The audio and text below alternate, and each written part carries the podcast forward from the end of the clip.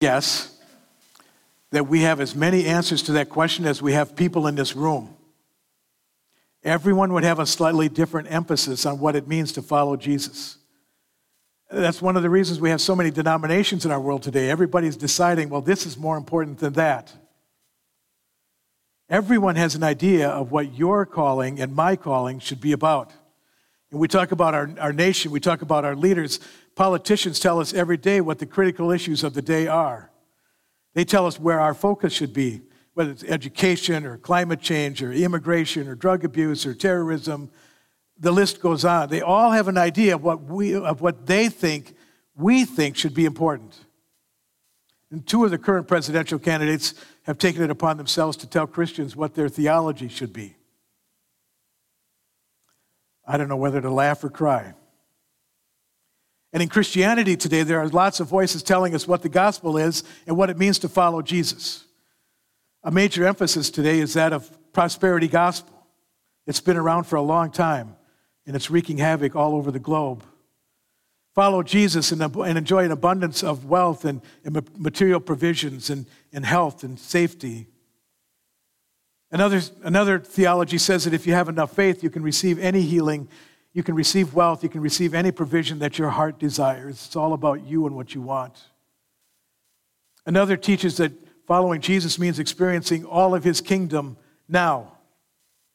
And the list goes on. There's no shortage, especially in these last days, of teachers who will offer their authority as to what it means for you to follow Jesus. There are yet other groups that are not shy about telling you what your calling should be how you should follow Jesus. Last year, I was, in a, I was with a group of pastors, and there was a group within that group, if you follow what I'm saying, a group of pastors within that group who were focused on providing low income housing. And they said that if we, they shamed on us if we didn't believe, if we didn't put all of our eggs in that basket for low income housing. And they said if, if, we're not, if we're not all about providing housing for the poor, then we don't, under the we don't understand the gospel. And worse yet, and somebody actually said this God's judgment stands ready for us if we're not involved in housing. There's no shortage of opinions, no shortage of ideas on what it means to follow Christ. Yes, there are external voices trying to impose their ideas of following Christ in our lives. But the greatest tension just may come with our own voice with our own hearts and minds. One of the greatest pastimes of us humans is that of creating God in our own image. We filter God's word, we filter His truth, we filter His leading, His prompting through our own ideas of what He expects and what He's lenient on, what, he, what is open for negotiation with Him. If that could be so. We all have filters through which we pass any teaching on God. Promptings by the Holy Spirit also go through those filters. Too often, we become the arbiters of what it means to follow Christ. If it's too difficult, if it's complicated, we decide that God must not be serious. He cannot be serious. It's too costly. We won't make the sacrifice. Anything that causes us to be uncomfortable or called out of our comfort zone has to be run through our filters first. We all joke about making deals with God. When Sandy and I decided to go out as missionaries, you've heard me talk about this, but when we decided to go out as missionaries, I determined that the, the one thing that would keep us from going as missionaries was, was sending our kids to boarding school.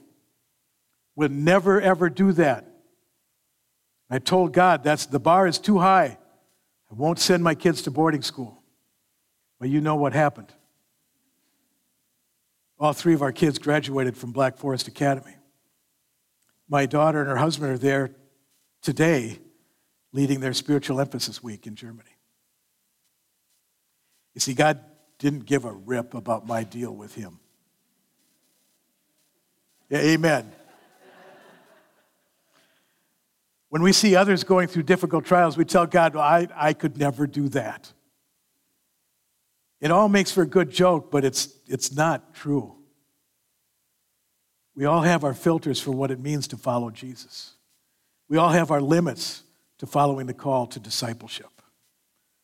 You see, there's an intersection in each of our hearts. In fact, it's not one intersection, but it's, it's many that appear as our days go by. It's the intersection of God's will, Christ's call to follow, and my own will, my own self. So, whether we acknowledge it or not, when we peel back the layers of our heart, our thoughts, and our desires, we come to the intersection of God's desire and my desire. So, our original question what does it mean to be a follower of Jesus Christ in our world today? That already betrays a problem in our thinking. You see, the world's context may change, but the heart of man does not. The choices we confront may be different today, but the issues, they don't change. Our world may change, our hearts don't change. Neither does God's word. God's definition of our issues and his truth are just as true today as the day he gave the truths to the authors of scriptures. So, over the next few weeks, we're going to turn our thoughts to the calling of Jesus to follow after him. We're going to look at his word and we're going to refresh ourselves on what it means, what it looks like to follow Jesus. So, to start our journey, we stop, stop off at Mark chapter 8.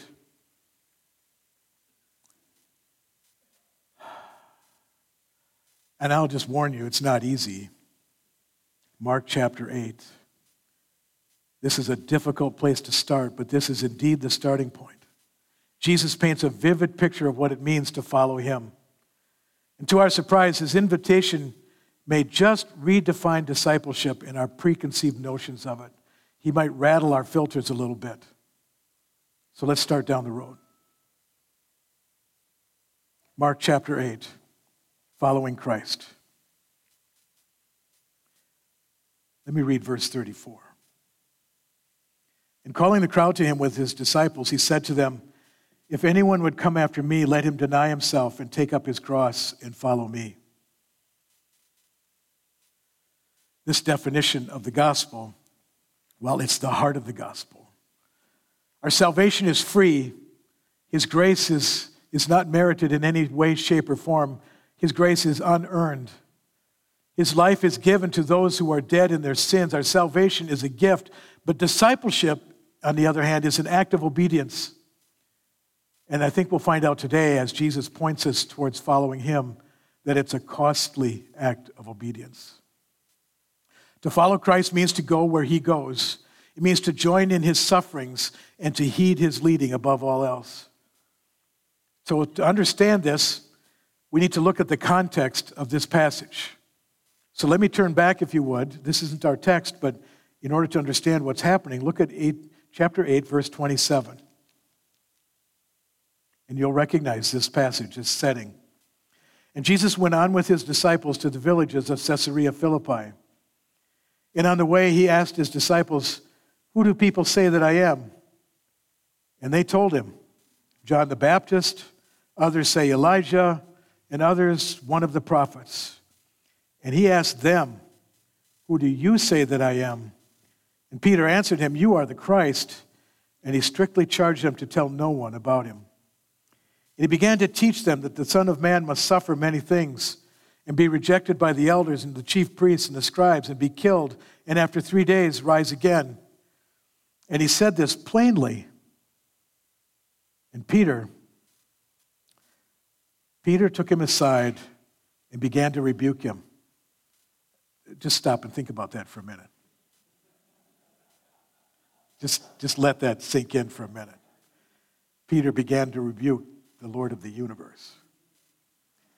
Peter said, um, I'm sorry, uh, verse 33, but turning and seeing his disciples, he rebuked Peter and said, Get behind me, Satan for you are not setting your mind on the things of God, but on the things of man. Jesus is in Gentile territory. He and his disciples are standing at the mouth of the Jordan River at a cliffside that was considered a sacred temple and a space, a sacred space to the god Pan, as well as a, a multitude of other deities. And when we were in Israel, uh, we saw this place and we, we stood at the base of this cliff with all of these, these, these temples and carvings into the rock. In the midst of all these supposed deities carved into the rock and all these worship places in this cliff, Jesus asked who his disciples thought he was. And their conclusion was, You are the sent one of God. You are the Messiah. You're the Son of Man. They acknowledged him as Lord, and they acknowledged him as God over all other gods. And following this confession, Jesus laid out the path of his own obedience. I want you to catch this. Jesus went right into what's going to happen. This was his obedience to the Father. He would go to Jerusalem, he would be persecuted, he'd be murdered on the cross, and then he would rise from the dead in three days. So we know the story that Peter stepped in and, and, demanded that Jesus not go down this road. No, no, no. God would never want that for you. This idea of God's will was preposterous to Peter. There's a filter. There's a filter.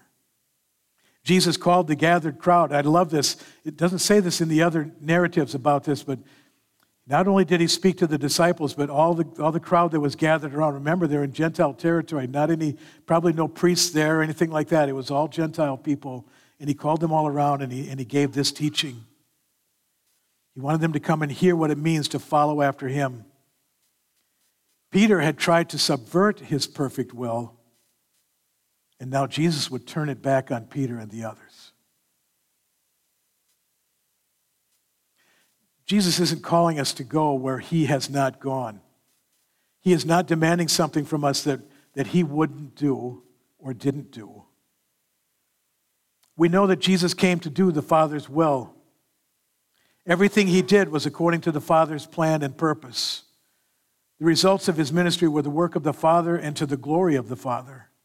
Jesus never did, said or went anywhere without first seeking the Father. You see, it, all of Jesus' life on earth was dedicated to the will, the plan, and the glory of the Father.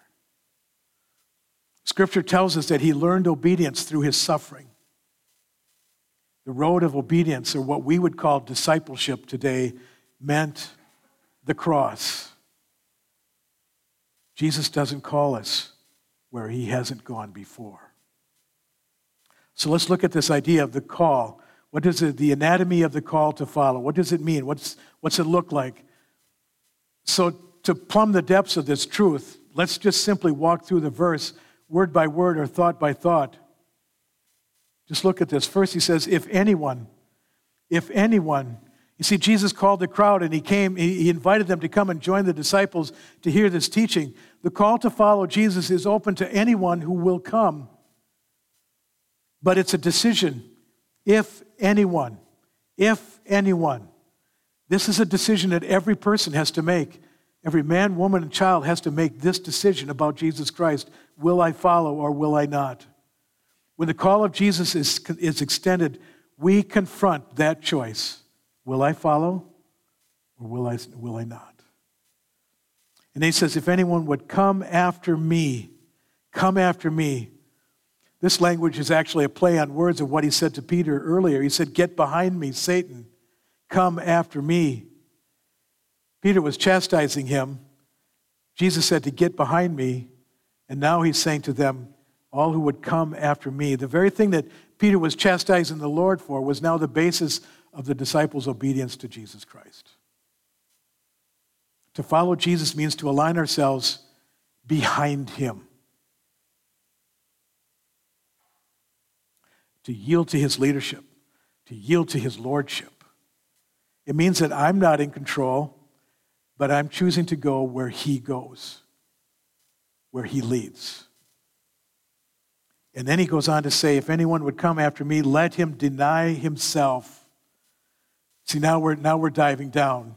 Now we're coming to the, to the very, very bottom of this truth. We're getting to the crux of the matter.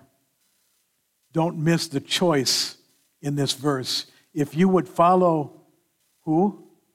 Me, Jesus Christ, let him deny himself. Do you see that? The choice is clear Jesus or yourself. That's the choice. You need to deny yourself. To follow Jesus means a clear choice between his leadership and my leadership, his purpose or my purpose, his desire or my desires.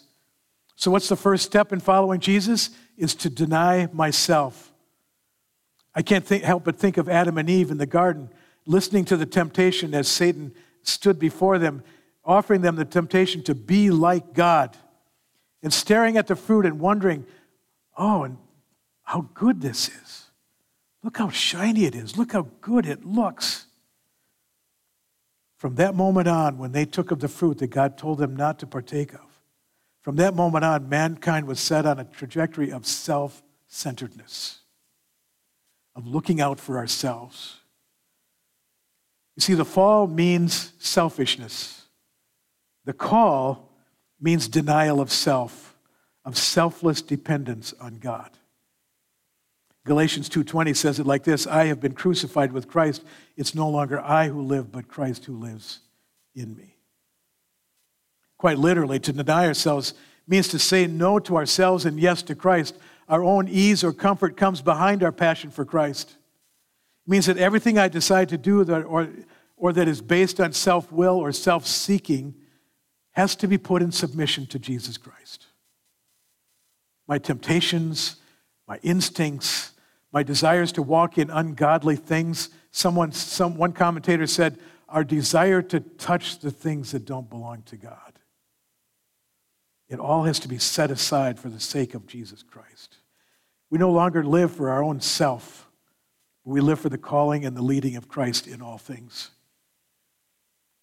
And then he says, deny himself and take up his cross. It literally means to pick up the crossbeam and move towards the cross. It means to move, to engage in, to move towards the suffering of our Lord and Savior. Jesus had just described his own suffering on the cross, and now he was inviting himself, inviting them into it. He's inviting them to come to the cross. I don't think we can, we can understand that. I don't think we can understand the graphic image the cross would have been to the disciples that day the graphic image the cross, the Roman cross, and the and suffering and death on the cross would bring to the disciples' imagination. We can't comprehend it. And now Jesus was saying, Pick up your cross and follow after me. I think we have a quote someplace.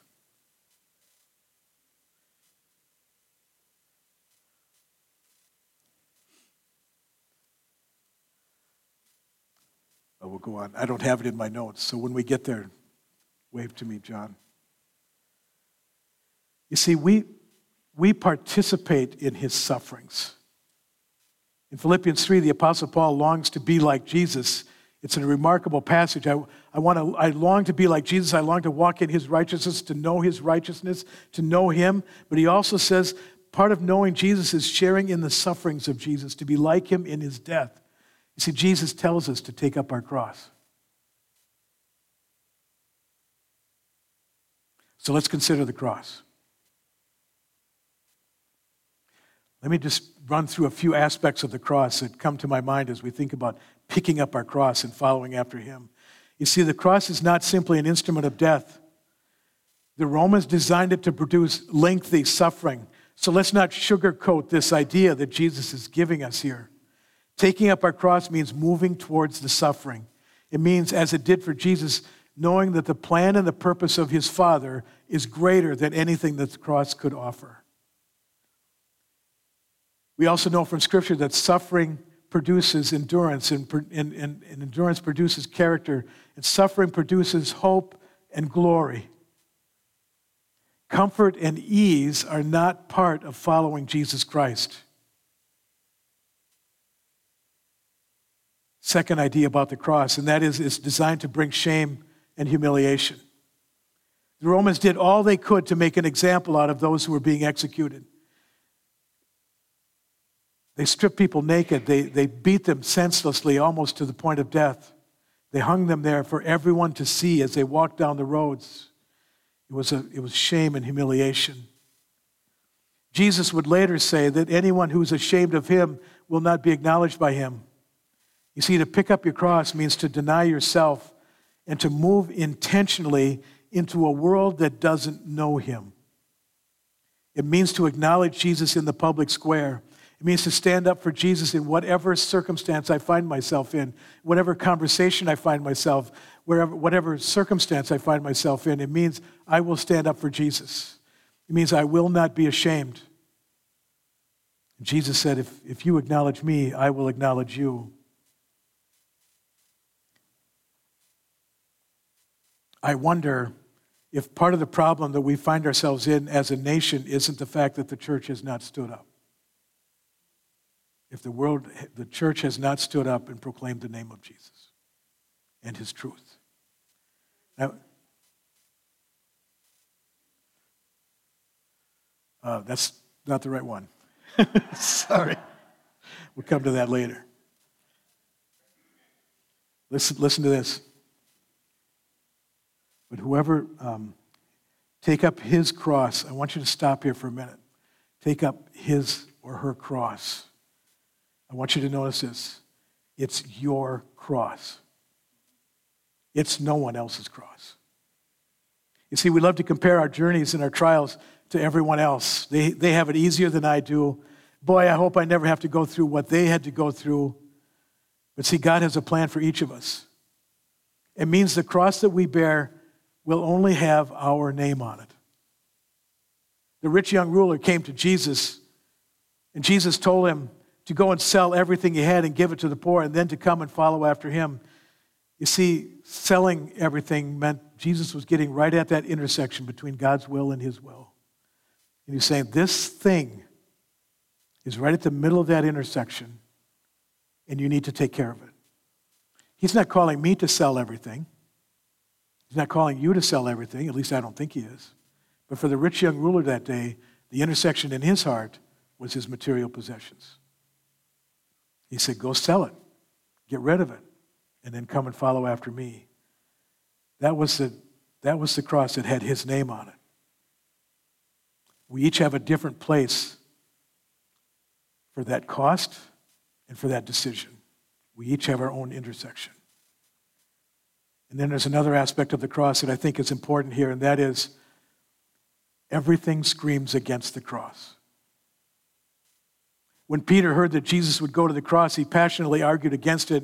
When we stand at the intersection of the cross and ourselves, everything will fight against the decision to follow Jesus.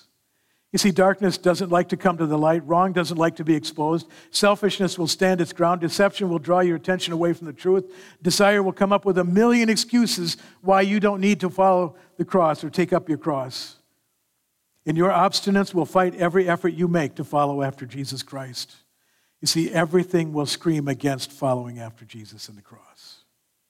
And we need to recognize that, and we need to stand against it. What a contrast all of this is to the easy believism that we see around us today. What a cost it is to follow Jesus compared to the prosperity gospel that promises a life of wealth and ease. Jesus could have made it easy to follow after him. We could, we could have just prayed a prayer of salvation. We could have guaranteed our, punched our ticket for heaven and then gone on our merry way. But Jesus doesn't do that. Salvation is a free gift by God through Jesus Christ our Lord, who died on the cross for us, that we might have free gift of grace and salvation. But if you want to follow after him, it's a costly, costly discipleship. He gave the image of the cross, he gave it as an ultimate image of the loss of self control, the loss of autonomy, the loss of everything that I am, all gets put in submission to Jesus Christ. I don't have time to go into the cost of the call, but let me read it for you. Verse 35 For whoever would save his life will lose it, for whoever loses his life for my sake and the gospel's will save it. For what does it profit a man to gain the whole world and forfeit his soul? For what can a man give in return for his soul? For whoever is ashamed of me and my words in this adulterous and sinful generation, of him will the Son of Man also be ashamed when he comes in the glory of his Father with the holy angels. I want you to note something here and study this. You can go home and study this on your own. But there are four fours in this passage. Jesus gives us the truth of what it means to follow after him in verse 34. And starting with verse 35, he says, For whoever would save his life. For what does it profit a man? For what can a man give in return for his soul? For whoever is ashamed, each one of those is worthy of our study. Jesus is, is simply making the comparison okay, if, if, if the world is your goal, if you want to follow after the world, if you want to take yourself and follow after whatever the world has to offer, then listen to this. It's not worth it. As I have on the slide there, your life is greater than the world, and Jesus Christ is greater than your life. One of the things that stands out to me in this passage is what, what shall it profit a man to gain the whole world and forfeit his soul? For what can a man give in return for his soul? So if you, if you give everything you have to gain the world, you sell your soul to gain the world, you just throw everything in on it. At the, at the end of the day, and there's an eternal perspective to this, at the end of the day, when you stand before the Lord, what are you going to do to buy your soul back? And that's the idea. You don't have enough money. You don't have enough things. You don't have enough good works. You don't have any of that to buy your soul back. And Jesus said, what's, what, what's the profit in it for you? What is it? It's not worth it. Following after Christ is the eternal picture. I want to get to communion. Let me add a few thoughts, if I could, to wrap it up. A cross is not simply an inconvenience. And I think we go, we go sideways on this truth occasionally. We, we think a cross is just about any type of inconvenience. A cross is laying down of my life for the sake of Jesus. So, a broken arm, a whiny child, a, a big car repair bill, or a noisy dog is not a cross to bear. A cross to bear comes in that moment, that place, that decision where I confront the choice to follow Jesus or to succumb to my own self centered will, my wisdom, and my own contentment. Listen to this. If there isn't a great struggle between my calling and myself, it's not a cross to bear. We all have those intersections where God's will calls us and our wills stand reluctant. It it might be a fight with my spouse where I need to choose myself or the love of Christ. It might mean releasing my kids into the care of the Father when all, all in me wants to control their lives and their situation. It may mean fighting for contentment when all the world around me is, is, is, is, is, is laden with materialism. It may mean quitting, an uncomfortable, eh, quitting a comfortable job for the sake of following God into the unknown. You see, I don't know what your cross is. In fact, I should say crosses because we're told that they come daily. Pick up your cross daily and follow after me. But I know that we each have a cross to bear. I know that we each have an intersection that's there between God's will and my will. The other night, our missions team met together and talking about our missionary program here at Valley Free and our missionary family and and we closed in prayer. And I, I remember praying that we would see here at Valley Free Church families standing right here being commissioned to go into missions. We're praying that lots of families in our future would stand up here and say, I'll go. I'll go. But I want you to think about that for a minute. We're praying for that to happen. What has to happen for that, to, for that event to take place? Somebody has to hear the call of God. And you know that call of God is going to, is going to, it's going to bug them like crazy until they finally pay attention. And I'm speaking from experience. It's going to bug them like crazy until finally God gets their attention and they finally just can't, can't say no to God anymore. And that call of God to go to place X, wherever it is, and to do whatever God's calling them to do, to get out of their comfort zone, is going to lead them right to that intersection in the depths of their heart where they have to choose will I follow after God or will I, will I serve myself? And when I think about somebody who's going to stand up here and say, I'll go and I'll take my family with me and we'll follow the call of Christ, They're saying no to a prosperity, a prosperous future here in America. They're saying, saying no to all the comforts of life that we have to offer here in America, and they're possibly going someplace else where they're giving up all those things. And then when they get there, they're, they're, they're moving into things that are unknown and they don't know what's, they don't have any friends, they don't know, they don't, don't have any network, they, they have very little to, to go on, they don't even know where to buy food sometimes. And they're there because they said, Yes, I will follow Jesus. But every day the cost is there. Every day the intersection is there. Every day the cross is there asking them, Will you follow? Will you follow? And yet we pray. We pray that we would be brought to this place. And here's the, here's the beauty of the gospel. Here it is. When you take that step of obedience, when they say, Yes, I will pick up that cross and I will follow Jesus no matter where he, he leads me, no matter where, I, where he goes, I will go with him. I might do it with fear and trembling, but I'll go. And here's the beauty of the gospel. And on the other side of it is God's grace, is God's strength, is God's power. And we'll see God in amazing ways. It, God, I don't know if you saw this in the passage today or not. He never guaranteed a life of ease. But if you go into Mark chapter 9, verse 1, I don't have it open right now. Who, who has it open? What does it say? For there are some who are standing before me today who will not die before they see the kingdom of God come in power. Right? There's the gospel. Now, it doesn't, it's not referring to the second coming of Christ. I always get confused. Well, well, they did die and Jesus didn't come back. What happened? No, they saw the gospel go out. They saw the gospel explode in Jerusalem. They saw the, they saw the disciples, and even without the disciples, because they were too stubborn to leave sometimes, even without the disciple, the, the Holy Spirit escaped and went out into the known world. Went up to the city of Antioch and, and birthed a church up there, and the Holy Spirit was wild. You see, the disciples got to see the power of God at work.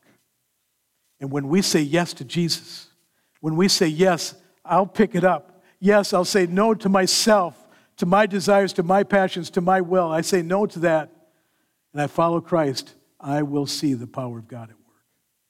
And that's the promise we have today. So that's the cost, that's the call, and that's the promise. Isn't that something today? So we're coming to the table. And Jesus, he gathered his disciples together on that last night